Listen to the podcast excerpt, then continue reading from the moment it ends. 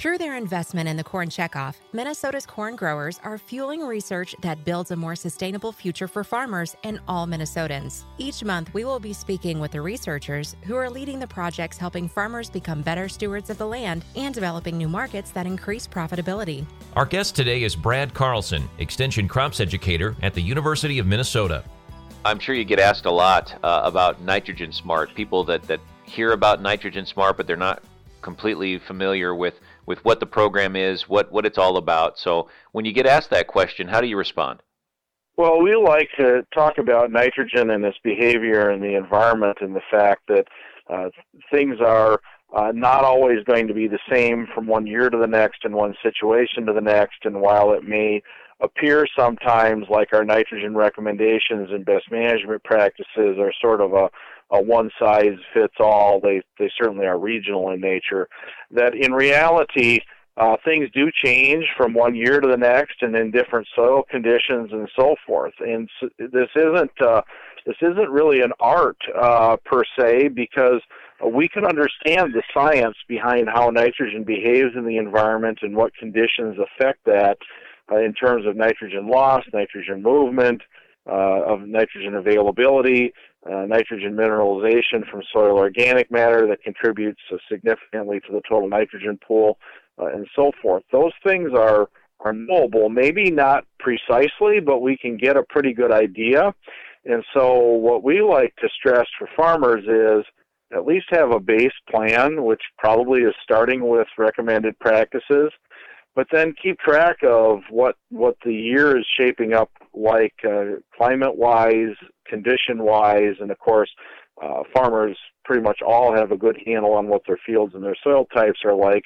And then if if it's necessary to adjust your nitrogen management based on soils and conditions, you know, do that based on science, based on what we know as far as how nitrogen behaves uh, and so forth. And so Nitrogen Smart is an educational program starts with talking about how nitrogen behaves in the environment and the nitrogen cycle and things that affect uh, the transformations of nitrogen and its movement in the environment and so forth. And then, of course, we cross over into the fertilizer applications and talk about the uh, the fate and the crop use and and uh, so forth.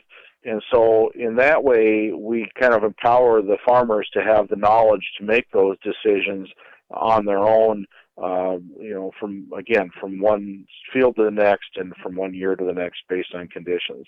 Yeah, conditions a factor, location, as you pointed out, a factor. What about time of year, Brad? And I guess what I'm I'm getting around to is we are are, are quickly uh, moving from summer to autumn, and uh, as crops come out of the field, we're also looking at fertilizing those fields, and, and certainly nitrogen plays a, a pretty big role in that.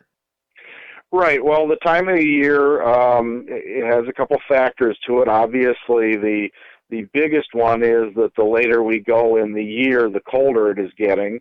Uh, the transformations of nitrogen in the environment are microbial in nature, so uh, uh, that happens with soil microbes, and as with all things alive, temperature is a factor in that. Uh, uh, microbes, of course, are not warm-blooded, and so as it gets colder, their activity slows down, and that is the reason why we recommend not making nitrogen applications until the soil temperature gets below 50 degrees.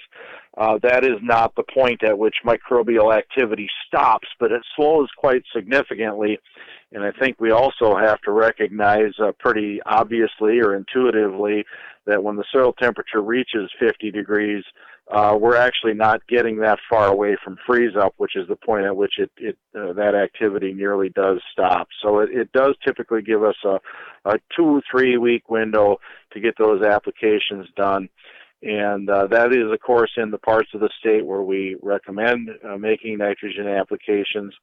And from there, uh, things get a little bit more nuanced uh, with respect to the fall applications, but uh, you know we're we're we're pretty well uh, saying these days anhydrous ammonia is really your only good option for fall application. Um, you know, maybe there's some circumstances where ESN polycoated urea uh, may work, uh, particularly in places that are drier and, and field uh, conditions that are drier. Uh, that research, though, has still not uh, reached its conclusion uh, yet, but the uh, the research the last few years has shown that fall urea really is just not an advisable practice uh, for Minnesota. The the losses are pretty extensive, uh, not just from an environmental standpoint, but just simply from uh, spending money on on fall application of urea. So that's kind of the the main features uh, we're looking at with the fall applications. Of course, we know that the State Department of Agriculture uh, has has and they've been doing some publicity here lately that the nitrogen rule uh, with fall application restrictions has now gone in place in Minnesota.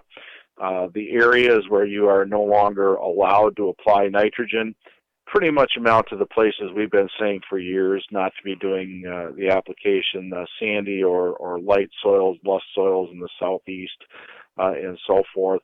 Uh, I don't personally view these uh, these restrictions on fall application as impacting a lot of people because most farmers weren't making fall applications in those places anyway.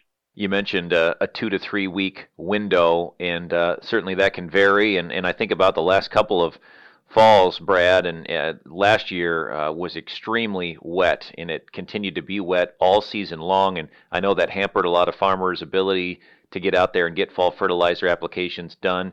Uh, I would think that, that folks are more optimistic about this fall given the current conditions, but you never know what Mother Nature is going to do in a in a month or even you know a couple of weeks. Well, that's right, but I guess the other thing I would like to point out though is that loss of nitrogen is water based, and so the extent to which things were really wet last fall, uh, and and it didn't allow us to get the field operations done um, we also have to then realize that that also was the conditions whereby we were set up to lose a lot of nitrogen. So in a lot of cases, uh, wetter, heavier soils, fall application probably wasn't the best uh, expense of your money. It may not have necessarily have been an environmental consequence because a lot of that nitrogen is is just changed back into N2 gas and goes back into the atmosphere, but it's a loss nonetheless uh, that that makes your uh, expensive fertilizer dollar less efficient. You know, as we're coming into this year, right now things are tend to be fairly ideal. Uh, there's been places around the state that have actually been fairly dry. Uh, then there's other parts of the state that are bumping in around uh, field capacity. Where I live in Waseca County, I wouldn't necessarily call it wet, but uh, we certainly have no moisture deficit, and and uh, frankly, um, we don't have a lot of capacity to absorb more water in the soil profile, maybe a little bit. But then again, uh, when the crop matures, it's done using water, and then of course, as it gets cooler and the days get shorter, the evaporation loss is going to be less also. So, uh, you know, we could be sensitive to actually uh, saturating or hypersaturating the soil to where we've got ponding uh, and so forth. And so that is, of course, something to keep an eye on. You know, as I already mentioned, the infrastructure and the ability at the retail level to do in-season applications and particularly to do uh, urea applications uh, with uh, spin spreaders and floaters and so forth uh, is such now that uh, we really aren't looking at a lot of issues relative to getting the uh, nitrogen applied in the spring. As an industry, we can we can handle that. I think it becomes more of a time management factor for farmers and, and for the retailers than anything. As you said at the beginning, Nitrogen Smart in educational program. What will that programming look like in the months to come, Brad? Given that we are in a in a pandemic and, and we really don't know uh, what what the future holds. Yeah, we, we don't know for sure. Uh, the online version of the training is live and available. Uh, you can find that at what we call a Z link. Uh, so that is the web address is z as in zebra z.umn.edu slash nitrogen smart all one word and you can uh, get on the training. So if you've never done the fundamentals training you have the opportunity to do that from start to finish. Uh, it is about a three-hour program, but you can uh, you can uh, leave the site and come back and rejoin it uh, where you left off. Uh, so you don't need to necessarily budget uh, three hours in front of a computer is a lot, uh, as those of us who have been working a lot from home lately could tell you. Uh, but uh, that that's going to continue to be available and an option regardless of what happens. We are also in the process of developing our advanced nitrogen smart session that is relative to manure management, manure application. Um, it's you know we've had some hurdles relative to uh, you know the work restrictions and so forth with getting that thing produced, but we are still optimistic that that will be available after the first of the year uh, as an online course also. Uh, myself and Dan Kaiser, who is our state nutrient management specialist, who is our, our point person for best management practices. Dan and I uh, are the primary architects for the uh, you know the main um, nitrogen smart curriculum. We are also in the process of developing a new advanced curriculum uh, that deals with uh, adjusting to weather conditions and climate conditions. And so we're going to look much more closely at uh, how much rain we've gotten and what the soil moisture is and what performance is and what kind of adjustment needs to be made under those circumstances. Uh, how do we evaluate nitrogen loss if it's been really wet and some things like that. Uh, uh, so we're uh, we're intending to have that advanced course done you know, for this winter. As far as what will happen for in-person meetings, I guess we're just going to have to stay tuned. Uh, you know, at this point, uh, the university has pretty well indicated that that nothing is going to be happening until the first of the year. Uh, but uh, then again, we didn't do a lot of meetings uh, prior to Christmas time anyway, between harvest and the and the holidays, uh, and so we'll kind of have to see from there. Um, you know, I guess we'll all just kind of keep our fingers crossed for a, a vaccine and and for uh, having the the COVID situation kind of uh, uh, go to the point where we can uh, get back in person and do some meetings around the state. And uh, we're pretty flexible, and so you know, even if it looks like uh, things are going to be restricted after the first of the year.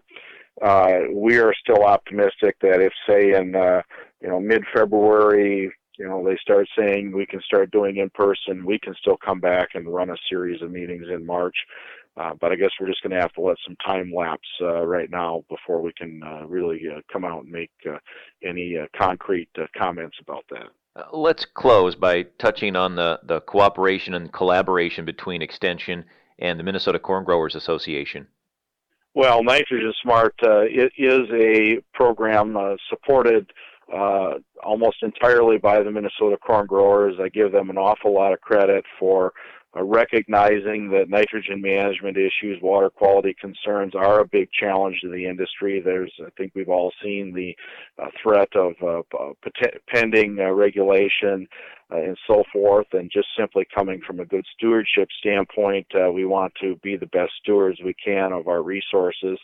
Uh, and from an economic standpoint, you know, we've got a lot of data uh, to indicate what the best economic management is for the highest uh, profit level uh, with respect to fertilizer management. And so all these things are combined into the Nitrogen Smart program, and the uh, corn growers have been very generous with their support uh, uh, in in uh, working with us and helping us with the development of the curriculum, and then of course in supporting the costs of of the uh, the actual meetings. Uh, that's why when a producer attends, we have no cost to attend. The corn growers have, have picked that up, and so um, that's been a very good relationship for us. I've gotten great feedback from the corn growers um, that they've been very pleased with the results of the program and the farmer feedback that they get. And so uh, uh, we just look forward to continuing this relationship into the foreseeable future.